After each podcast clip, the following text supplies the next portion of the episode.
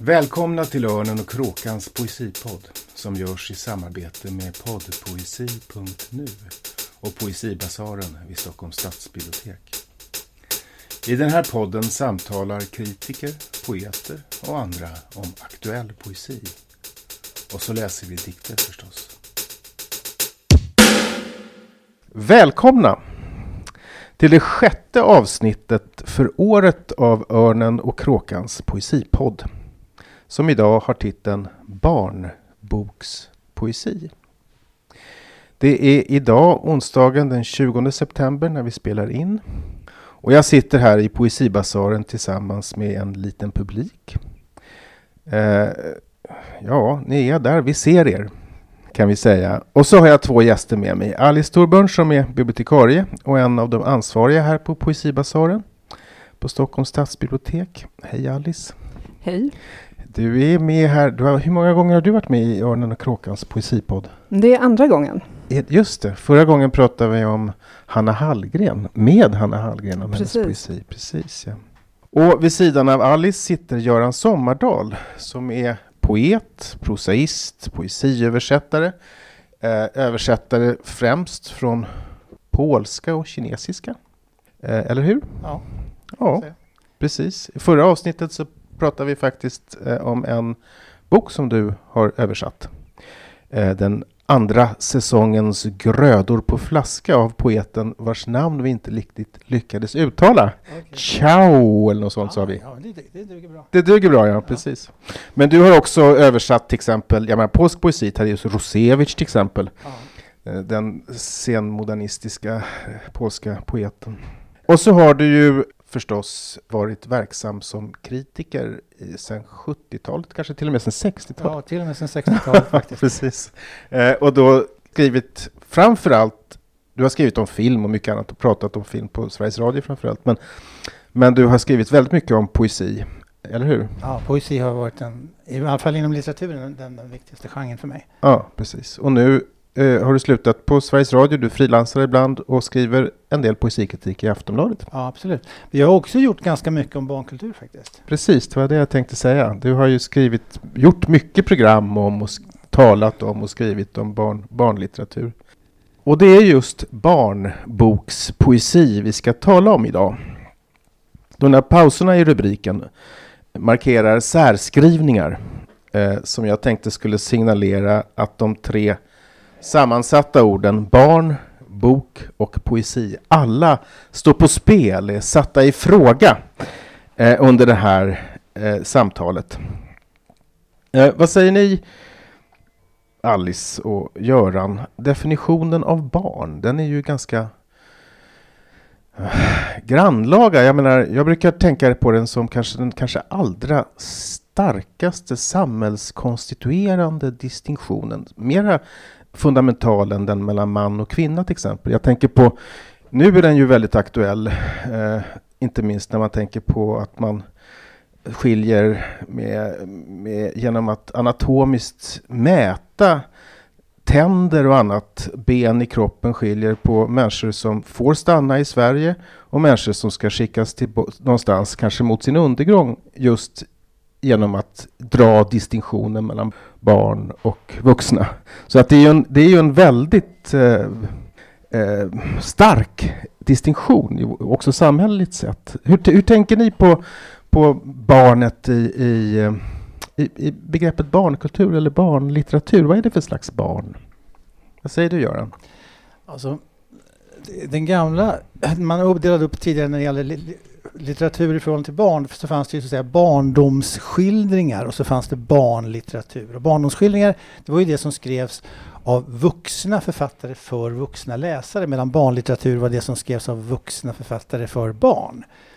Men jag har alltid försökt tänka mig att man, om man kunde slå sönder den kategorin och istället tala om barndomens litteraturer. Alltså att det, det, det, så, så att man, det, det finns flera ingångar till det här så man inte sätter något avgörande för det här. För det kan ju vara så att man kan ha en stark upplevelse av en bok som är skriven för fel, för, inte för mig som publik antingen att jag är ett barn som läser böcker som inte är avsedda för barn eller att jag är en vuxen som läser böcker som är avsedda för barn. Och då tycker jag att barndomens litteraturer är bättre. För att det är också så att mycket litteratur har ju vandrat från det ena hållet till det andra. Om man tar till exempel eh, James Femin Coopers eh, indianböcker, Skinnstrumpa och Den sista mohikanen och så här. De var ju skrivna för vuxna som var avsedda för men sen har de ju blivit ungdoms och barnlitteratur. Och eh, det, det, finns ju många sådana såna exempel.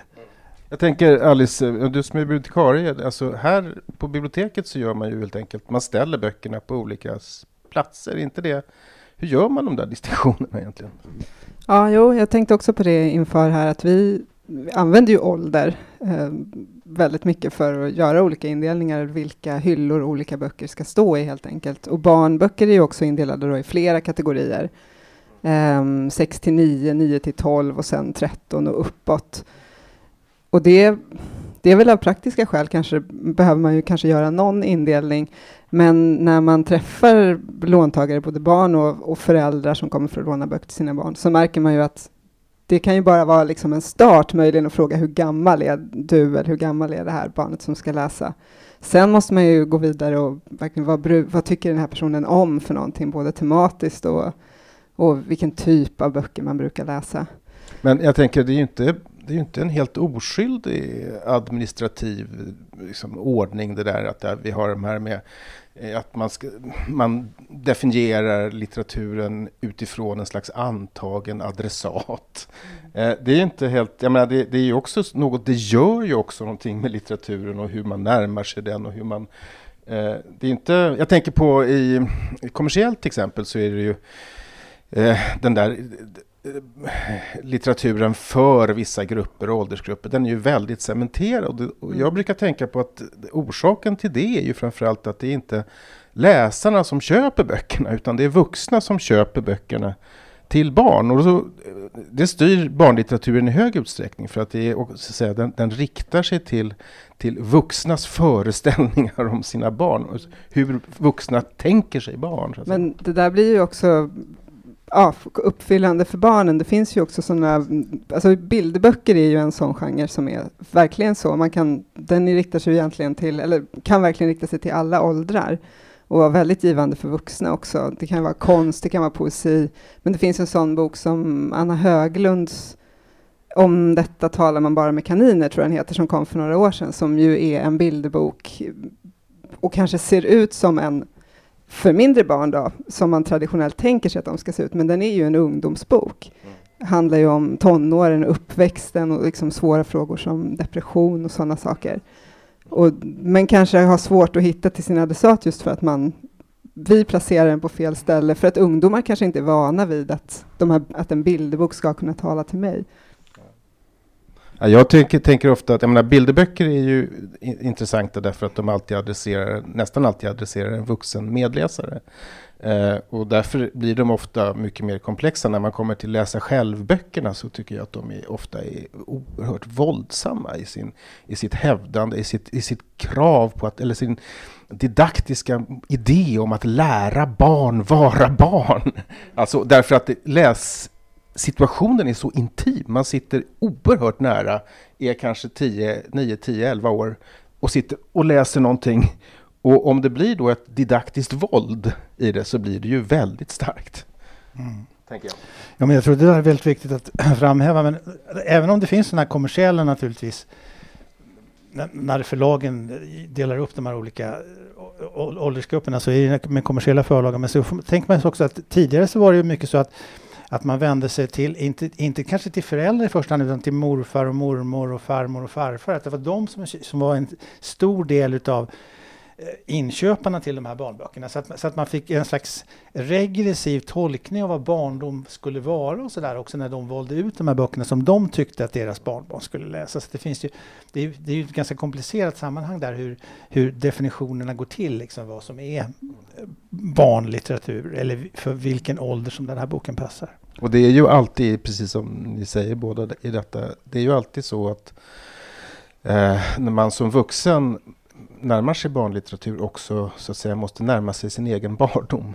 Eh, helt enkelt. Man måste i någon mening eh, det finns ett, en, ett regressivt moment i själva barnlitteraturen också för vuxna som jag tror Ja, vi får se, men jag tror att det är inte oviktigt eh, när vi kommer till att prata om poesin. Därför att det handlar också om att träda i förbindelse med språktillblivelse, med den språksensibilitet och så som man har som erfarenhet, som alla människor har som erfarenhet och Absolut. som har barndom, barndomen till. Absolut, och inte minst ämnen. När det, när det finns sådana författare som bryter med de här överenskommelserna, till exempel Katarina von Bredows böcker om syskonkärlek och knappt lovlig och sådär, så blir föräldrar väldigt upprörda att någon vågar skriva så här för mina barn. Alltså. Så att det, det, där kan man ju ganska, ganska lätt avläsa hur, hur barndefinitionen kommer in liksom i själva den kommersiella eller litteraturläsande räjongen på, på sätt och vis.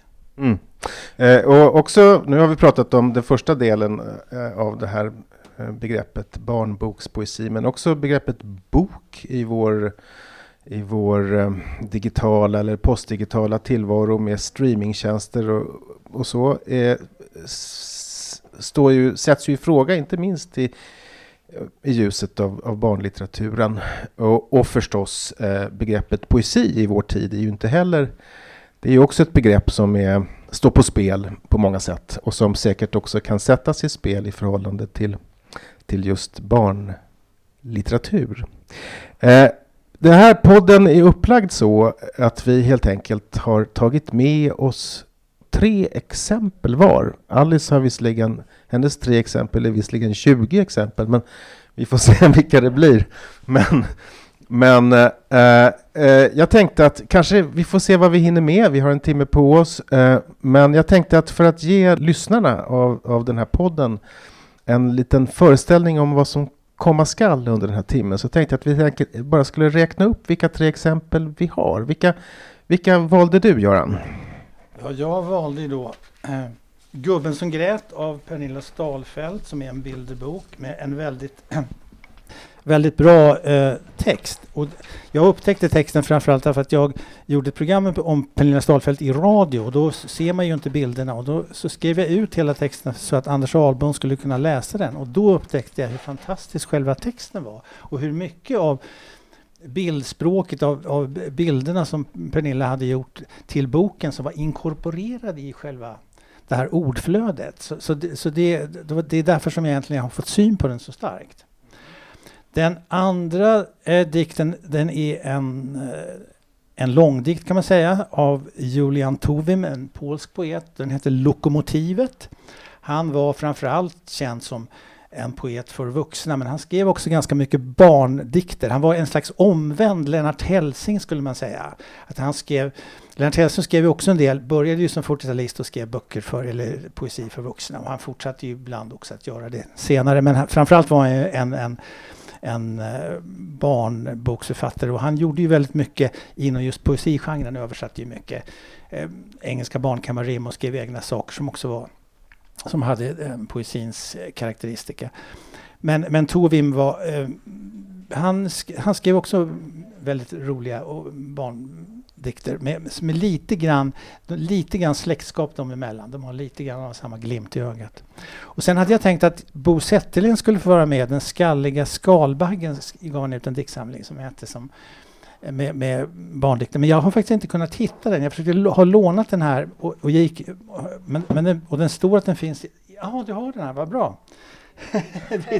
här, Alice tog nu fram boken och ja, gav vi, den till Göran. Vilken tur, därför att jag var här och lånade den och den fanns inte ens i magasin. Så det verkar inte vara som den läses väldigt mycket. Men Bo Zetterlin var, var ju en speciell poet som ju ett tag var extremt populär. Han var väl den sista liksom nästan storsäljaren av i varje fall bland de manliga poeter. Kristina Lund kanske var den som, har, som har, möjligen har, har lyckats komma upp i samma, i samma siffror. Eller Bruno K. kanske? Ja, Bruno K. kanske också. Men han turnerade ju runt på Zetterlin. Han var ju 50-talist får man väl säga. Och, eh, och, och, och, läste, så han var, en, han var lite grann som Bruno K på det sättet att han med sin slängkappa åkte han runt och turnerade och hade väldigt många, framförallt damer som lyssnade på honom.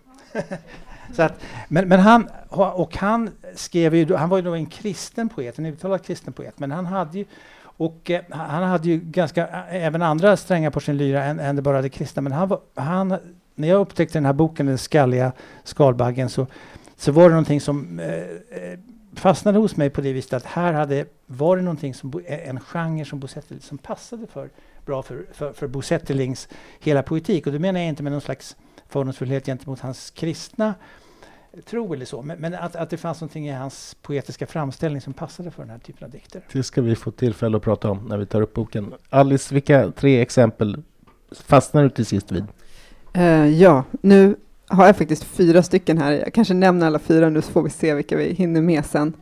Uh, det första är Barbro Lindgrens Gröngölingen är på väg med undertiteln Dikter för barn och andra och det är ju väldigt klassiker bland dikter för barn men som verkligen funkar även för vuxna. Eller man ser vad man ser liksom poesins essens på något sätt i, i eh, den tycker jag. Um, Sen har jag med mig en tidskrift som heter Ponton. Eh, det är en eh, tidskrift dit man kan skicka in texter eh, och bli publicerad om man är mellan 14 och 21 år gammal. Som har funnits, nästa år är det 20-årsjubileum. Så jag har med senaste numret här. Det finns också en antologi utgiven med, med bidrag från där man kan hitta gamla nummer också på biblioteken. Um, så det är ju den unga poesin då kan man säga och det är många författare som har skickat in texter som nu är Johannes Anioro till exempel, Martina Lovden som har publicerats här eh, och även arbetat med tidskriften. Och det är en tidskrift som görs i samarbete med Stockholms stadsbibliotek, eller hur? Ja, precis. Precis, som med stöd av Stockholms stadsbibliotek och kommer ut med fyra nummer per år. Det finns också artiklar så i den om litteratur, men också inskickad. Det finns en redaktion också som också består av ungdomar. Um, och sen har jag, vill jag ha med då, så jag, nu har jag en bilderbok och en, vad ska man kalla pekbok eller småbarnsbok här. Så nämner jag båda så får vi se vad vi är inne och prata om. För det är dels um, Det röda trädet av Sean Tan som är en, en bilderbok um, ehm, där man verkligen kan prata om spelet mellan bild och text. Det är en ganska sparsmakad text och eh, väldigt expressiva bilder i den. Chantin är ju Almaprisbelönad eh, bilderboksskapare. Och sen har jag också tagit en pekbok på rim. Eh, här är Stora näsan av Lotta Olsson och Charlotte Rammel. Det finns en, en, ingår i något som heter Liten sviten. Det finns flera böcker på rim där eh, som är jättefina. De alla, ja, alla som jag har läst egentligen, men det här är ett exempel. då eh, just på rimmen och versens betydelse för kanske framförallt små barn, men barn överlag. Ja, eh, bilderböcker och dikter och pekböcker och eh, jag har tagit med mig också två bilderböcker. Eh, en av eh, Eva Lindström som heter Vilma och Mona spanar och smyger. Och Eva Lindström jag tycker jag, jag brukar framhålla henne som, som Sveriges enda rimliga Nobelpriskandidat. Um, hon är en på många sätt alldeles fantastisk bilderboksskapare tycker jag. Eh, hon har en väldigt speciell stil. Eh, det är svårt att, som tecknare, det är svårt att visa eh, det i radio men det, man kan gå in och googla på Eva Lindström och titta på bara bilder så kommer det upp en massa bilder där man ser hennes stil. Eh, den ska jag prata om, Vilma och Mona spanar och smyger. Den är från 2006 om jag inte minns fel. Sen ska jag tala om en, om en, boks, en annan bilderbok som är lite mer konventionell på ett sätt i sitt upplägg. Det är Erik Mangton och Martine Castorianos eh, bok som heter En ballongfärd genom tiden som kom nyligen, kanske i våras till och med, eller möjligen i förra året. Eh, och den tar jag med därför att den är, eh, den är så briljant världstekniskt. Eh, och det, det, det, ska bli roligt. Vi, jag har förstått att vi kommer att prata en del om, om vers här.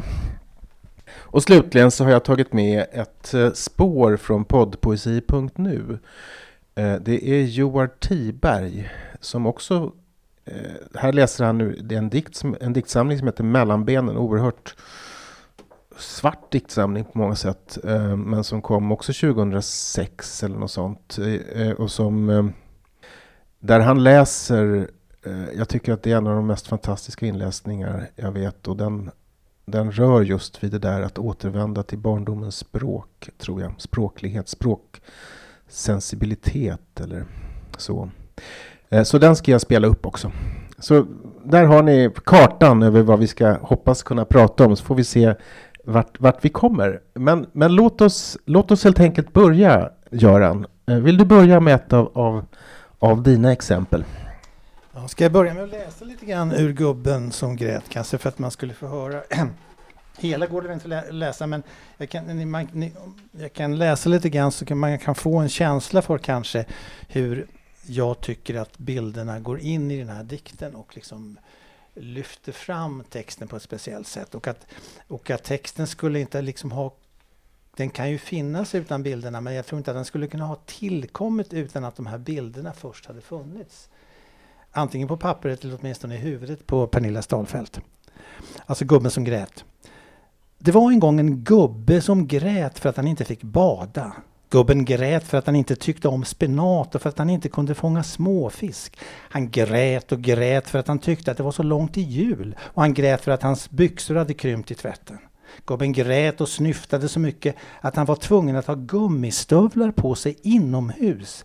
Gubben grät så att hans tårar tog slut i ögonen på honom och hela huset var fullt av hans tårar. Det gick inte att öppna dörrarna längre och inte fönstren heller. Gubben fick klättra ut genom skorstenen. Han var så väldigt blöt att håret hade blivit helt platt. Men som tur var hade han badbyxor på sig och ett rött paraply. Gubben trodde att han hette Staffan Stalledräng. Men det hette han inte. Han hette Staffan Bullersväng. Så grät han en skvätt till för att han inte riktigt visste vad han hette.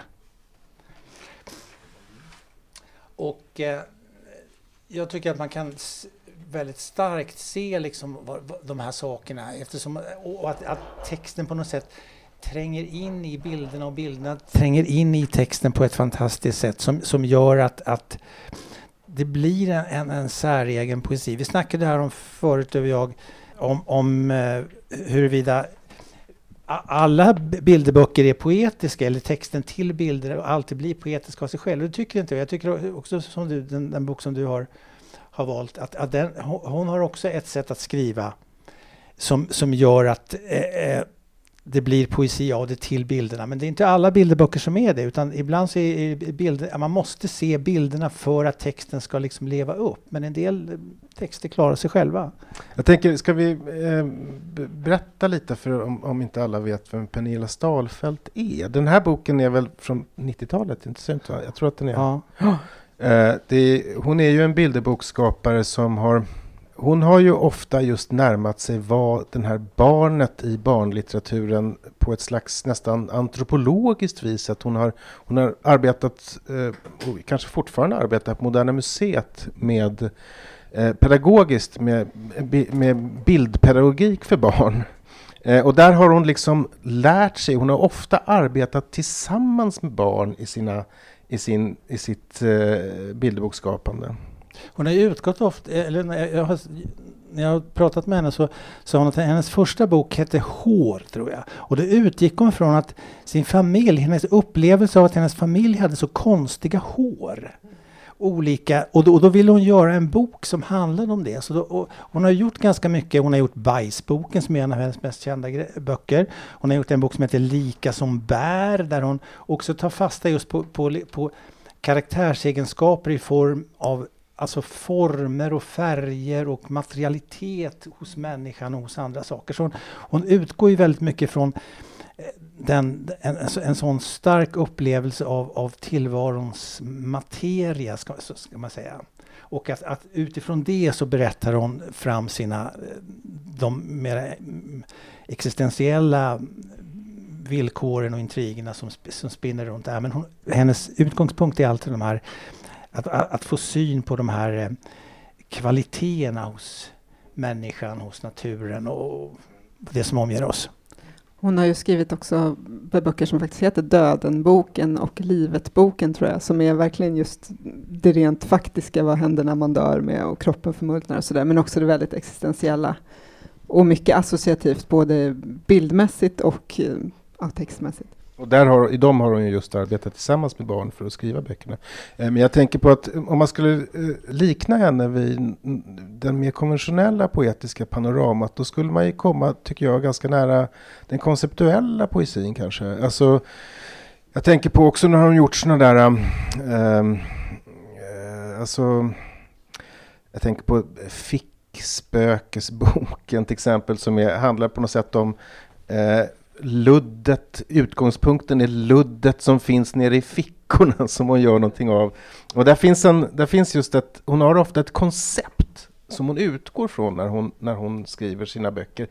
Eh, men så är det ju inte riktigt i den här dikten, Gubben som grät. Va? Nej. Alltså, när vi gjorde det här programmet då hade äh, äh, Pernilla en annan dikt som hon hade börjat skriva som hette äh, Gumman som skrattade. Och som hon läste, som, som, alltså jag har aldrig sett den i tryck faktiskt, jag tror inte heller att det blev någon bok av det, men hon läste upp den, den, den boken, och det, eller den texten i det här programmet.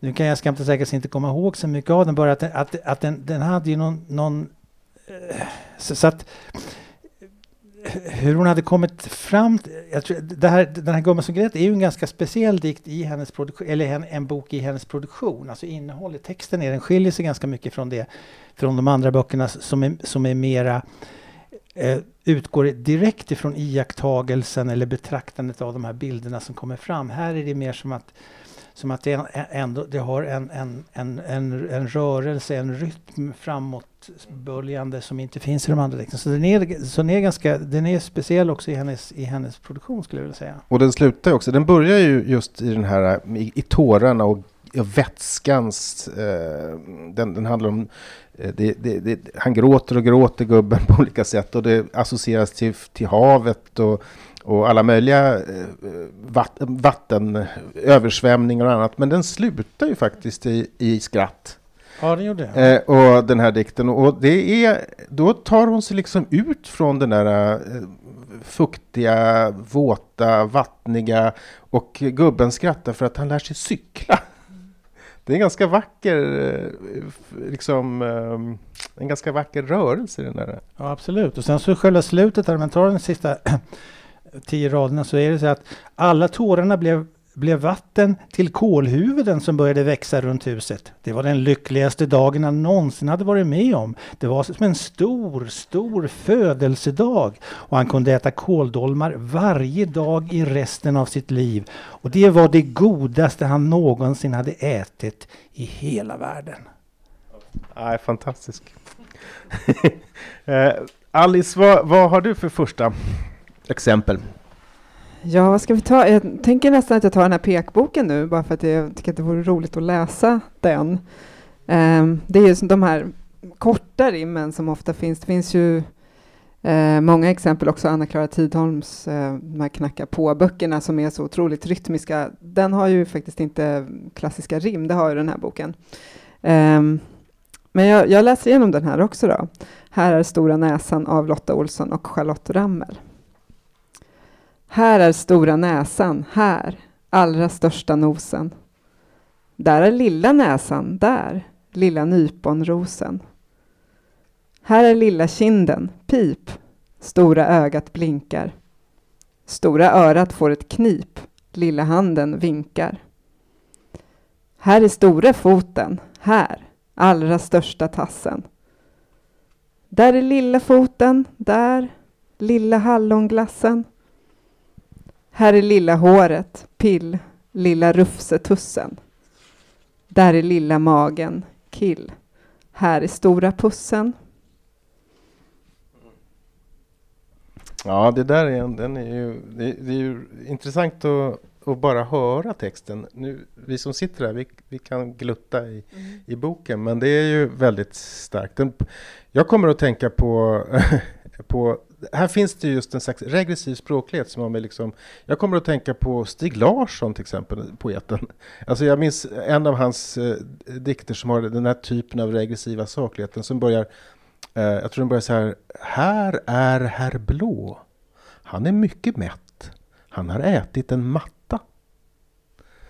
Eh, och det är ju typiskt, den liknar ju den där, den, en typ av liksom, eh, vad ska vi säga, barnslig språklighet som ju Lotta Olsson lyckas väldigt bra med mm. i, den där, i den där boken också, en slags eh, uppmärksamhet på språk, på själva sägandet eller något, som ju också mm. rimmen eh, anknyter till. Ja, jag tycker om att det finns med de här orden pill och kill, och alltså, sån, de sakerna finns med i det. Så den här uppmanar ju väldigt mycket till att man alltså,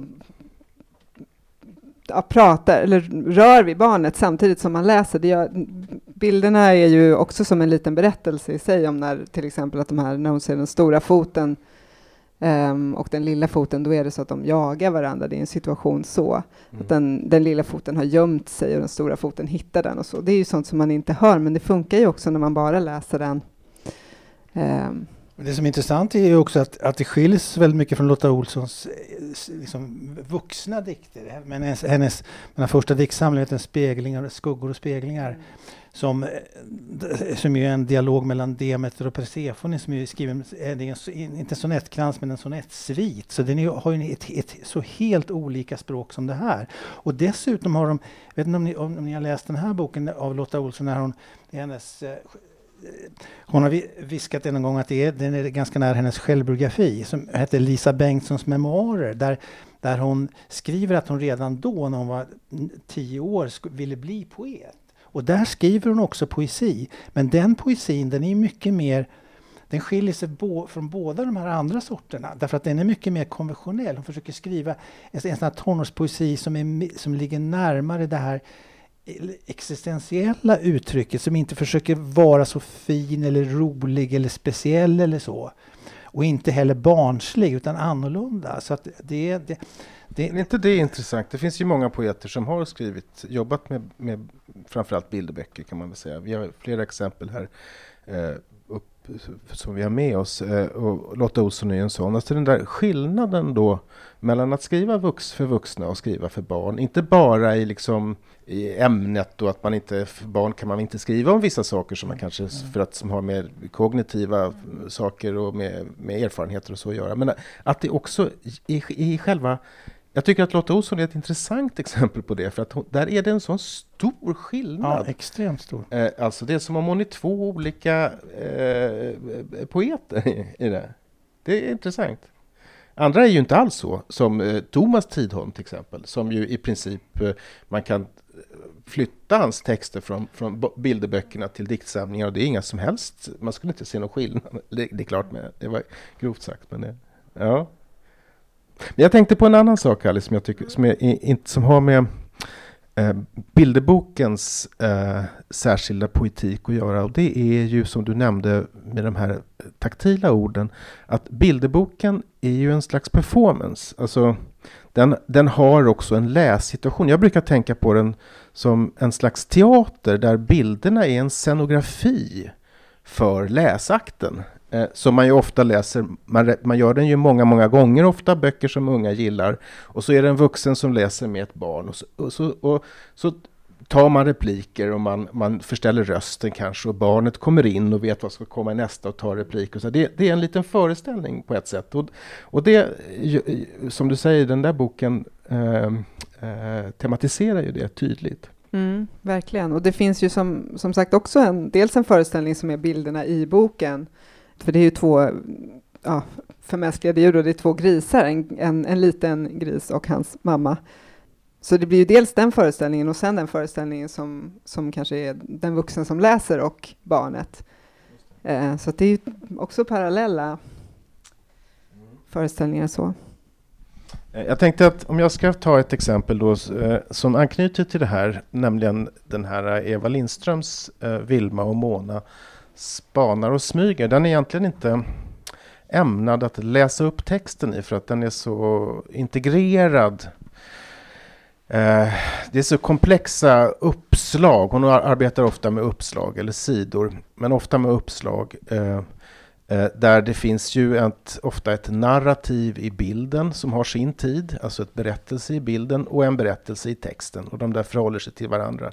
Och där tycker jag, i just, i just den här så att säga, behandlandet av tid så är bilderboken eh, enastående. Jag tror inte att det finns någon genre och absolut inte vad säger, filosofisk facktext. Jag menar Heidegger, om han hade, om han hade eh, gjort Vara och tid i, i bilderboksform så hade han kunnat bli mycket mer komplex vad det gäller sina utsagor om tiden. Därför att man kan, just, eh, man kan just arbeta med så många olika tider samtidigt som rör sig eh, i, ett, i ett bilderboksuppslag. Och det gör, det gör Eva Lindström alltid. Eh, hon också tycker jag när hon illustrerar andra textförfattares böcker. Men den här boken den handlar just, och det anknyter lite till det som du sa Alice om, om Lotta Olssons och Rammels bok, att ehm, eh, det finns en allegori, en läsaktsallegori i, själva, i, som, i, i den här boken som ofta är, aktiv i barnlitteratur. Det vill säga det är två personer. Vanligen så är man ju två personer när man läser en, en, en bilderbok. Och så är det då Vilma och Mona och det är en utav dem, Mona, som för, som för ordet, som är jag, som talar jag. Och när man då läser det, man säger jag i, i läsakten, då uppstår det genast en allegoriskt förhållande mellan då Mona och läsaren. För det är hon som säger ja, det är jag som säger ja. Eh, och den här boken, eh, den, eh, den gestaltar, skulle man kunna säga, en paranoian det vill säga, eh, den handlar om, om, om Vilma och Mona och att allting, allt, allting alltid är lite konstigt. Saker försvinner. Och, och vad är det som händer här egentligen? Och, eh, det, det, verkar som om, om, om, någon tar någonting, men man vet inte vem, som, vem det är och så. Eh, och det jag tänker på som den här boken, att det, den, det som gör den poetisk för mig, det är att den, att den gestaltar just en poetisk uppmärksamhetsform. Alltså vad det är att läsa poetiskt. Eh, och det finns till exempel ett uppslag som jag tycker är, jag ska se om jag hittar det här nu. Tack, eh, nu hittar jag det. Jo, det, är, det, det, står plötsligt, på, det är ett uppslag och det är en massa saker. Det är några kanoter och lådor och en, ett, ett, eh, en tippi, ett, sån här, ett slags tält eller en kåta eller vad det kan vara. Och det är två träd och så står det, eh, så undrar man, eh, det står så här. Vi ligger lågt. Oftast syns vi nästan inte. Och då börjar man ju genast tänka, ja men var är de någonstans i bilden? Och så står det så här, nu står vi bakom varsitt träd. Eh, och det, det, här är ju typiskt eh, för en barnbokspoetik, eh, att man liksom säger någonting. Ja, ofta syns vi nästan inte. Då tänker man, ja då börjar man leta och så ska man hitta de där ungarna någonstans. Men inte hos Eva Lindström. Där syns de faktiskt inte. Där är det helt enkelt så att man inte kan se dem. Man letar och letar och letar. Men är de kanske bakom huset ändå? Eller ligger de under höstacken? Men nej, de är ingenstans. Och den där vad ska jag säga, paranoiska uppmärksamheten, den hör ju till poesin. Det vill säga insikten om att man alltid kan leta lite till. Man kan alltid söka lite till. Och det menar jag att det, det är en typiskt... Eh, det, där tycker jag att, i, i det tycker jag just att, att eh, Eva Lindström är djupt poetisk. Ja, vad intressant. Det, det har du verkligen rätt i.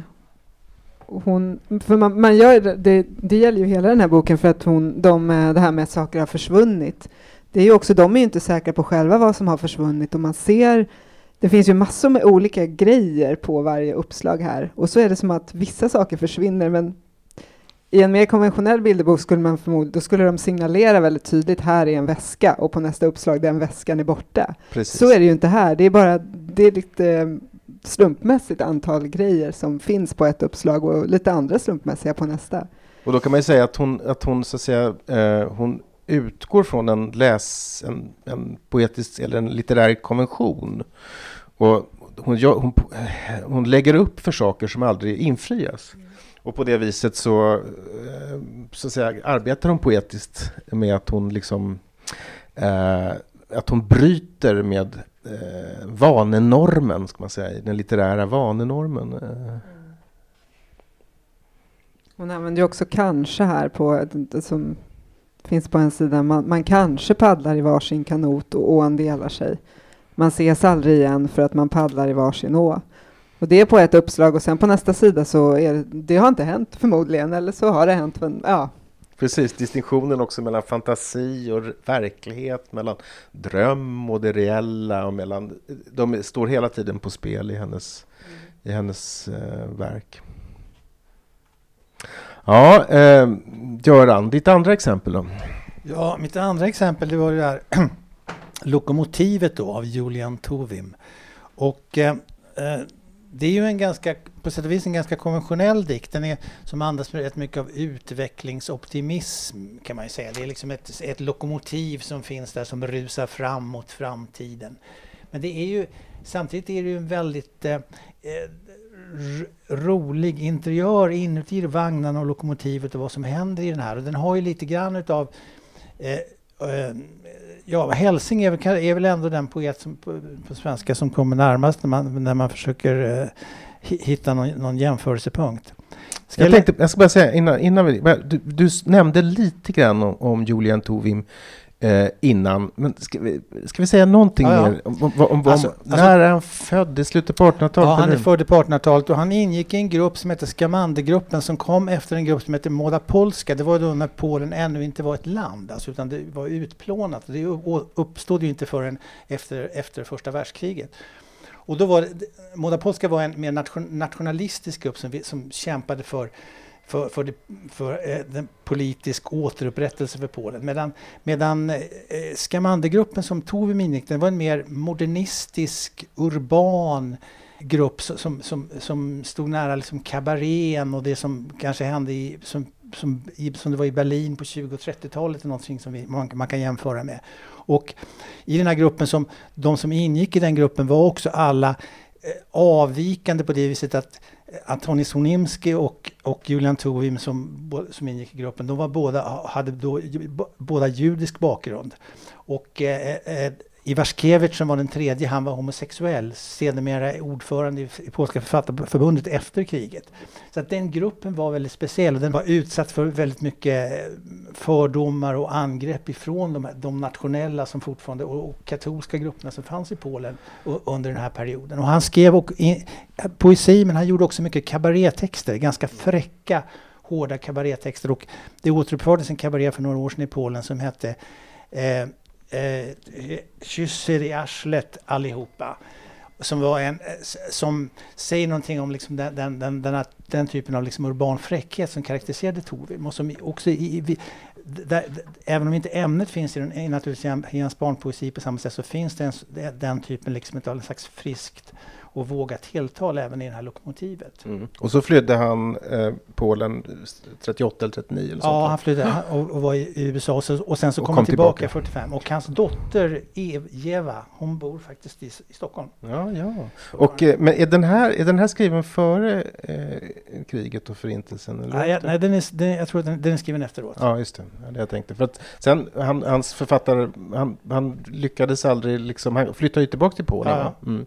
Men han lyckades lyckades aldrig liksom eh, riktigt få tag på sin, sitt, sin stora författarskap eller på den där, för att den var så beroende av en tid på något sätt. Ja, jo, nej, det, var, det, det var speciellt. Och sen så, så, så äh, den här äh, diktsamlingen, alltså Lokomotivet, den dikten, den översattes, har översatts av Anders Bordegård och den gjorde det i samband med att det var ett Julian Tovim-år i Polen 2013. I, I, Polen så har man varje år så, så har man en författare som man som man firar speciellt mycket. Och eh, jag vet att i, i dagens Polen med, med eh, eh Lag och rättvisepartiet så är Tovim inte spe, speciellt populär. Och när eh, Rymkiewicz, en poet som, som tillhör det här partiet, som, som är en bra poet, men när han fick Tovim-priset så var han liksom lite grann missnöjd med att han fick det och han säger att det är Tovim som ska vara stolt över att det var jag som fick priset snarare än tvärtom.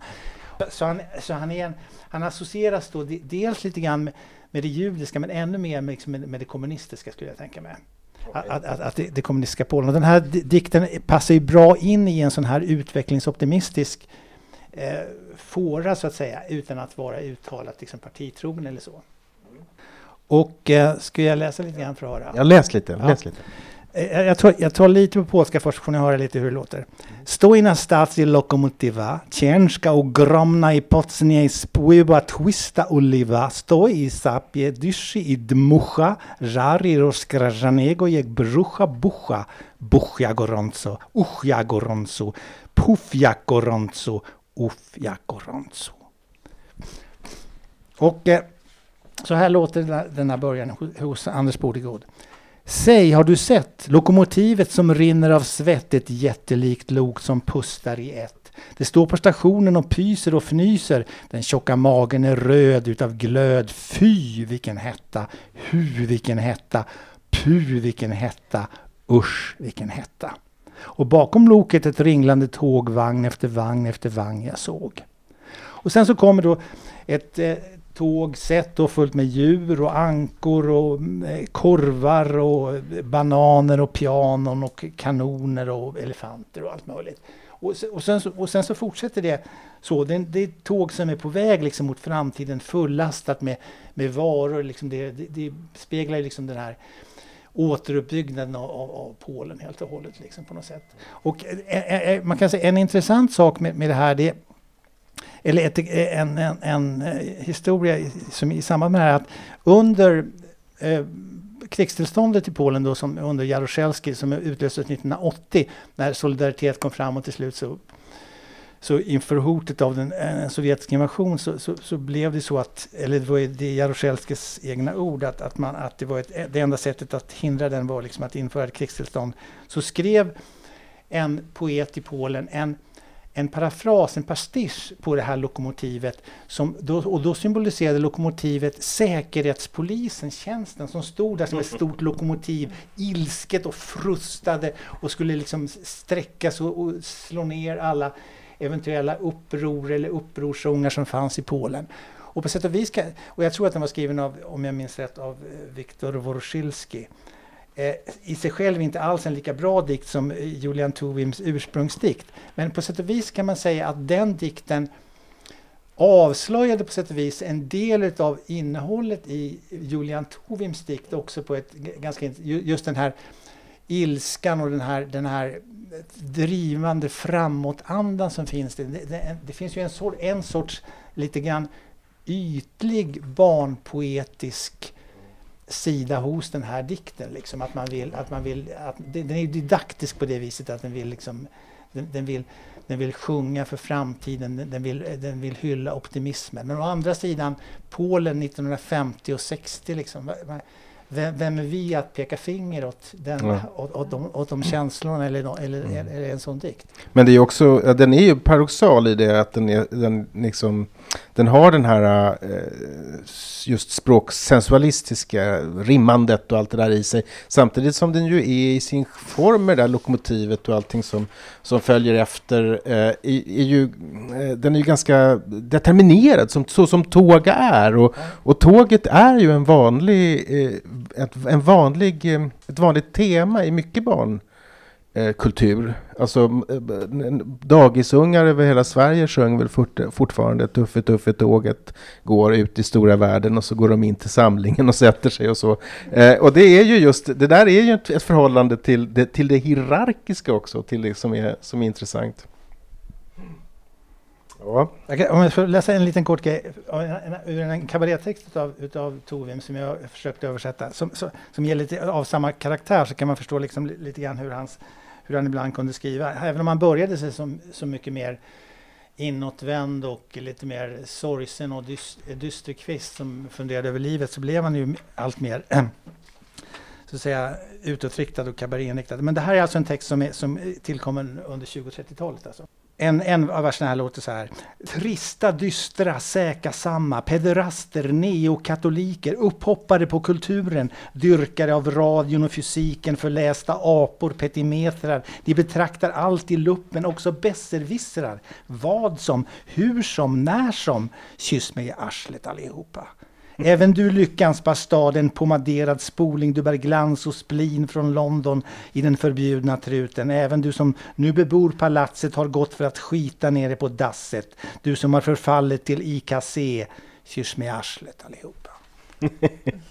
ja, helt olikt var det ju inte. Va? Helt olikt var det ju inte ändå. Nej, helt olikt är det ju inte. Det finns, en, det finns en, över, överhopp, en överhoppning där liksom mellan den här kabaré-intensiteten och liksom fräckheten till den här, den här barnpoesin. Reklam.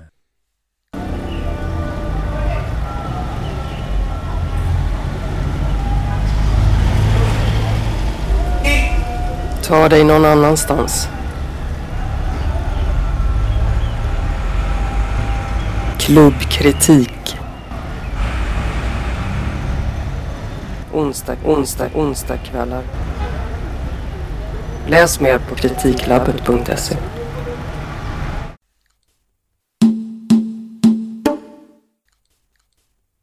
Alice, vad, vad, vad kommer du med nu? Ja, nu tar vi Barbro Lindgren, tänker jag. Ehm, så den här boken, Gröngölingen är på väg, kom ut första gången 1974.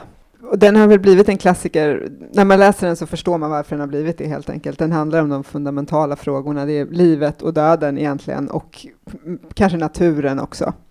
Eh, och det finns ofta en väldigt sakligt tonfall och tilltal men med någon slags mystik eller djup bakom. Jag kan läsa ett exempel. Det finns några sådana här klassiker som, som man har hört eh, jätte, eller som man har hört ofta, som kanske till och med finns, ofta finns på dop och sådär. Men här är en som kanske är mindre känd, eller som inte jag hade läst tidigare i alla fall. Fågelns hjärta. Jag har hållit i en fågel. Fågeln trodde mina händer var ett bo. Jag har hållit i en fågel. Det är svårt att tro. Fågelhjärtat slog och slog. Ögat glänste svart som vatten. Plötsligt rös den till och dog. Sen kom mörkret, stjärnorna och natten. Ja, den, de, de, dikterna i den där boken är ju, som, som, som du säger, oerhört älskade.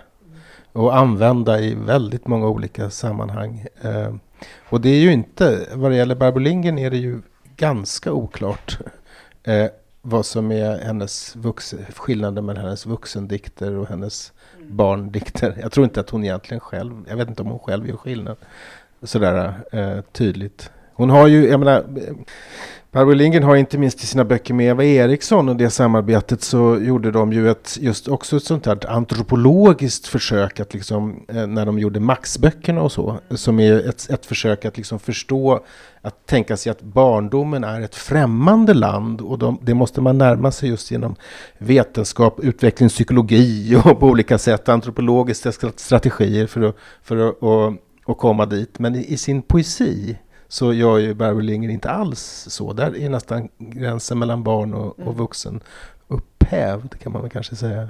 Um, det är intressant tycker jag. Ja, det här känns ju som, det öppnar verkligen djup inom en när man läser det på, ehm, på något sätt. Jag har tänkt, jag har läst Göran Sonnevi parallellt med den här också. Och det är slående vilken likhet det finns just i tematik nu, hans senaste samlingssekvenser mot Omega. Att det är, just fåglar finns med väldigt mycket hos Sonnevi också. Döden och livets villkor på något sätt. Men att det är, det är mycket mer mångordigt, det finns med fler referenser och sådär. De här, det här är ju väldigt avskalat. Ja, hade du någonting, en kommentar där Göran? Du har slagit upp en bok. Ja, nej, men jag, jag tänkte på det här med, med hur, huruvida man skriver för små eller stora. Alltså, Bo Zetterlund har ju som underrubrik här till sin, till sin bok då, skrivit en liten bok för små och stora barn med bilder av Hans Arnold. Hans Arnold var ju en sån här skräckillustratör. Så det är också ett, ett ganska roligt val. Liksom. Bo Zetterlund var ju på sätt och vis å ena sidan ganska konventionell men också väldigt okonventionell. Han vågade göra saker som, som man inte väntade sig av honom. Och eh, han, eh, han skrev bland annat också en bok som heter Usantropen som, han, som var e- efter en, en, en resa i USA där han blev extremt besviken på den amerikanska kommersiella kulturen. Vilket idag, liksom, om man ska sätta in det tillsammans med vad Bo Zetterlund var för övrigt så blir Idag så skulle det vara svårt att, att få ihop en sån typ tror jag. Men, men, men eh, den här sk- skalliga skalbaggen och andra, och andra texter det är ju en olika då enskilda dikter till, ja det, det, det finns dikter till eh, om traktorer och humlor och eh, bilar och mm, indier och det finns eh, och i, i Himalaya och här finns det eh, till hans högvördighet biskopen och sånt. Och det intressanta är att eh, i det här fallet så är det ju inte alltid med bilderboksskapare att här är texterna avgjort först ja. och så har Arnold sen illustrerat dem. Ja absolut. Jo, det, det är så är det ju inte alltid om man pratar om Eva Lindström eller, eller andra utan där kan bilderna lika, eller Pernilla Stalfelt när det är integrerat skapande mellan ja. bild och text. Ja, det är mer som en, liksom en slags bonus eh, eh en bonusgåva som man får. Man behöver, man, man, man, först läser man texten och så tittar man på bilden och upptäcker roliga saker i bilden. Men man behöver inte ens riktigt föra ihop bilden och texten mm. på, något, på något avgörande vis. Läs, läs en dikt. Ja, ska vi läsa den här eftersom han, han, han, var en, han har ju gått till historien som en kristen poet så läser kanske den här, den här dikten om, om biskopen. Hans högvördighet biskopen hade en svart portfölj som förbryllade små barn. Även vuxna trodde att den innehöll intressanta saker. En dag följde traktens barn efter honom för att få se vad den svarta portföljen innehöll. I en bokhandel där hans högvördighet öppnade portföljen för att lägga ner den almanacka som han köpt fick de se vad som låg i den svarta hemlighetsfulla portföljen. Vad tror du det låg där ett krucifix, en bibel, en psalmbok? Ingalunda. Där låg en pipa, en tandborste och en burk skokräm. ja, den är, den är jättefin, verkligen. Det, det, annars så tänker man ju på Zetterling som just en mästerlig versmakare. Eh, och det är ju intressant. Jag tänkte att jag på slutet här skulle få läsa några, en, någon strof i alla fall ur, ur, ur Erik Mangtorns eh, den här En ballongfärd genom tiden som, som eh, kom förra året eller något sånt. Eh, och eh, det är en, en, en, en ganska konventionell tidsresa. De åker luftballong, två stycken genom tiden. Men den, den genomgående versen är en Hildebrandstrof som är en, ett, kommer från Hildebrands lid, alltså en tysk medeltidsstrof. Som eh, vanligen, ja, Tegnér använder den i Karl den XII. Alltså det är en sån här hjälte... och en helt, man, jag, jag kan inte då, för jag jag skrattar ihjäl mig varje gång jag läser den högt. Men då, då, går den så här, det är liksom en, det är en jambisk strof, det är en, en um, det är två, det, det, det, den går da-da, da-da, da-da, da. Eh, alltså en, två jamber och en, och en, ehm, en, en, ehm, backer och sen så är det en, en cesur och sen är det tre jamber på den. Så här, så här går den. Grekland, vi är framme. Nu svävar vår ballong högt bland alla svalor i stilla soluppgång. och jag tänker att om man skulle läsa den där, jag har inte prövat att läsa den för något barn, men jag tror, tänker mig att det uppstår en, en omedelbar eh, komisk effekt i, i, i hela i, i läsakten. Eh, vi, vi, måste snart sluta, men vad var det du, eh, Alice, du hade någonting till som, du, som vi skulle ta med ändå tycker jag. Jag försöker bara säga någonting om. Ja, men ja. Var, ska vi kanske säga någonting om Ponton? Det fick du göra kanske? Ja, ja vi pratade lite om Ponton ja. innan. Det är mm. ju ung, dikter av unga människor helt enkelt som finns där i. Även eh, prosatexter kan man skicka in. Men, eh, Sök på Ponton på, på nätet. Precis. Eh, och och eh, är, är du ung under 21 så pröva att skicka in för att i Ponton så har eh, väldigt många av de nu eh, etablerade poeterna debuterat. Ja, så är det.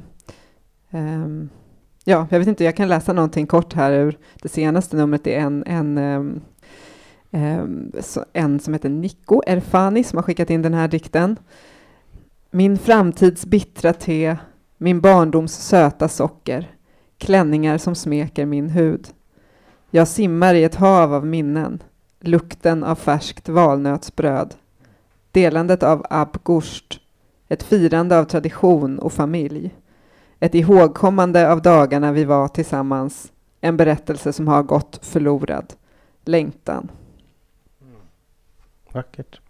Det, den, det var ju en, en, en, dikt som låg ganska långt från det där barnsliga, regressiva språket på ett sätt, som det ofta Mm. gör när man, när man själv eh, blir vuxen och blir Mm. till som poet. Att det, då är det svårt att, eh, då är, är barndomen komplicerad att, att återknyta till. Precis, känns som att man kan återupptäcka det här mer versen och det lekfulla på det sättet. Det här var ju är väldigt allvarstyngt på, men på ett fint sätt. Verkligen, mycket vackert. Mycket vackert. Ja, ehm, då börjar vi närma oss eh, slutet. Eh, jag tror att vi helt enkelt eh, ska sluta med att lyssna till Joar Tiberg när han läser sin, sin dikt ur Mellanben. Men innan dess så undrar jag om det vill ni göra en, en sista reflektion innan vi avslutar med Joar? Någon av er? Om, om, har vi kommit någon vart i förhållande till barnet pratar vi mycket om, tyckte jag, på ett intressant sätt. Också poesin, men kanske inte så mycket om boken. Gjorde vi det? Ja, det, det är möjligen så... För att, jag menar, det, det finns ju någonting i, i eh, barnlitteraturen som har just med förhållandet mellan textsidan och rösten att göra. Att rösten är så oerhört närvarande. Att, det kanske, att, att, det, att barnboken i så hög utsträckning är ett partitur och måste framföras. Eh, är det inte så? Och så är det väl säkert. Och sen också just att poesin är ju ett medium som ju används för att minnas och att skapa litteratur som har, som har förts vidare generation till generation utan bokens form. Så det kommer ju liksom också utanpå. Det har ju visserligen ibland också berättelsen gjort men, men den moderna litteraturen är ju mycket mer beroende av boken. Poesin är ju liksom en, är ju, av mer uråldrig karaktär eller hur man ska uttrycka det. Så på det sättet kanske boken spelar mindre roll i, i, i- i det här fallet än, än vad än vad, än vad liksom kapitelboken eller mellanåldersboken eller allåldersboken eller vad det nu kan vara gör. För, de, för den klarar sig ju inte utan boken. Nej, jag tänkte lite innan det här också på att barn ju har så lätt att minnas. Eh, så att det finns poesi för barn har ju dels där, de- de är ju intresserade av, ofta av språket och att man kan, det ska vi kanske få höra exempel på i Tibergs då, att man kan leka med språket och språkljud och sådär. Samtidigt som det kan vara väldigt viktigt för barn i alla fall i en viss ålder att, att det är likadant varje gång man läser. Det finns både det här berättandet och det muntliga som kan skilja sig åt och det här att det ska, allt ska vara med. Jag har, jag har ett exempel på det här, som den här Sanse det här, man skulle kalla den för den lilla katekesen för kinesiska barn, alltså treteckensuttryck och så rakt igenom. Och det här var ju så att den här ramsan, eller alla de här, som inte är så väldigt många sammanlagt ändå, lärde sig barn att läsa utan att förstå. Man lärde sig tecknen och hur de uttalade sig och sen när man kunde det, då började läraren tala om vad den här texten egentligen betydde. Det, det, alltså det är nästan paradoxalt att barn kan, att det gick att Ja, göra det och sen att gå bakvägen för det. Va? Ja, det är jätteintressant. Alltså det där, ja. Så att poesin, man använder poesin helt enkelt som en, som en slags minnesteknik alltså Mm. helt enkelt. Mm. Och det, är ju, det anknyter ju till poesins ursprung. Det är ju själva en av själva grunden, grunden också i den antika eh, västerländska poesin. Detta att, att, att poesin är det som bär minnet. För Pindaros är det helt fundamentalt exempel. Eh, tack ska ni ha. Tack Göran Sommardal och tack Alice eh, eh, för det här samtalet. Ripp, ripp, trsk, tritt, trilla, virt, spritt, ktirr, irt, rill, ririll, tritt, tiss, ikt, säkerhetshals, stenkonditionering, dödssol, trirt, tritt, Hålet framväxer runt hålet. Kom. He, o. He, a. Seds. Bråka ihop. Parallellskåp. Bedragan. Stärkoder. Au, au. The great big confused fear. Jos. Svarthettan. Fordonet utan skor. Hund. Vridna sveg. Tross. Ko av järn. järnkulle. Smärt, skärt, muller, kicks, yrka, avhandling, vid stoll, tryckrykte, handsil, vätskebölja med tom huls, systerskimpad sårtallrik, lenskopa i lindönsing, sämspillan. Du har lyssnat till Örnen och kråkans poesipodd. Läs mycket mer om aktuell poesi på ornenochkrakan.se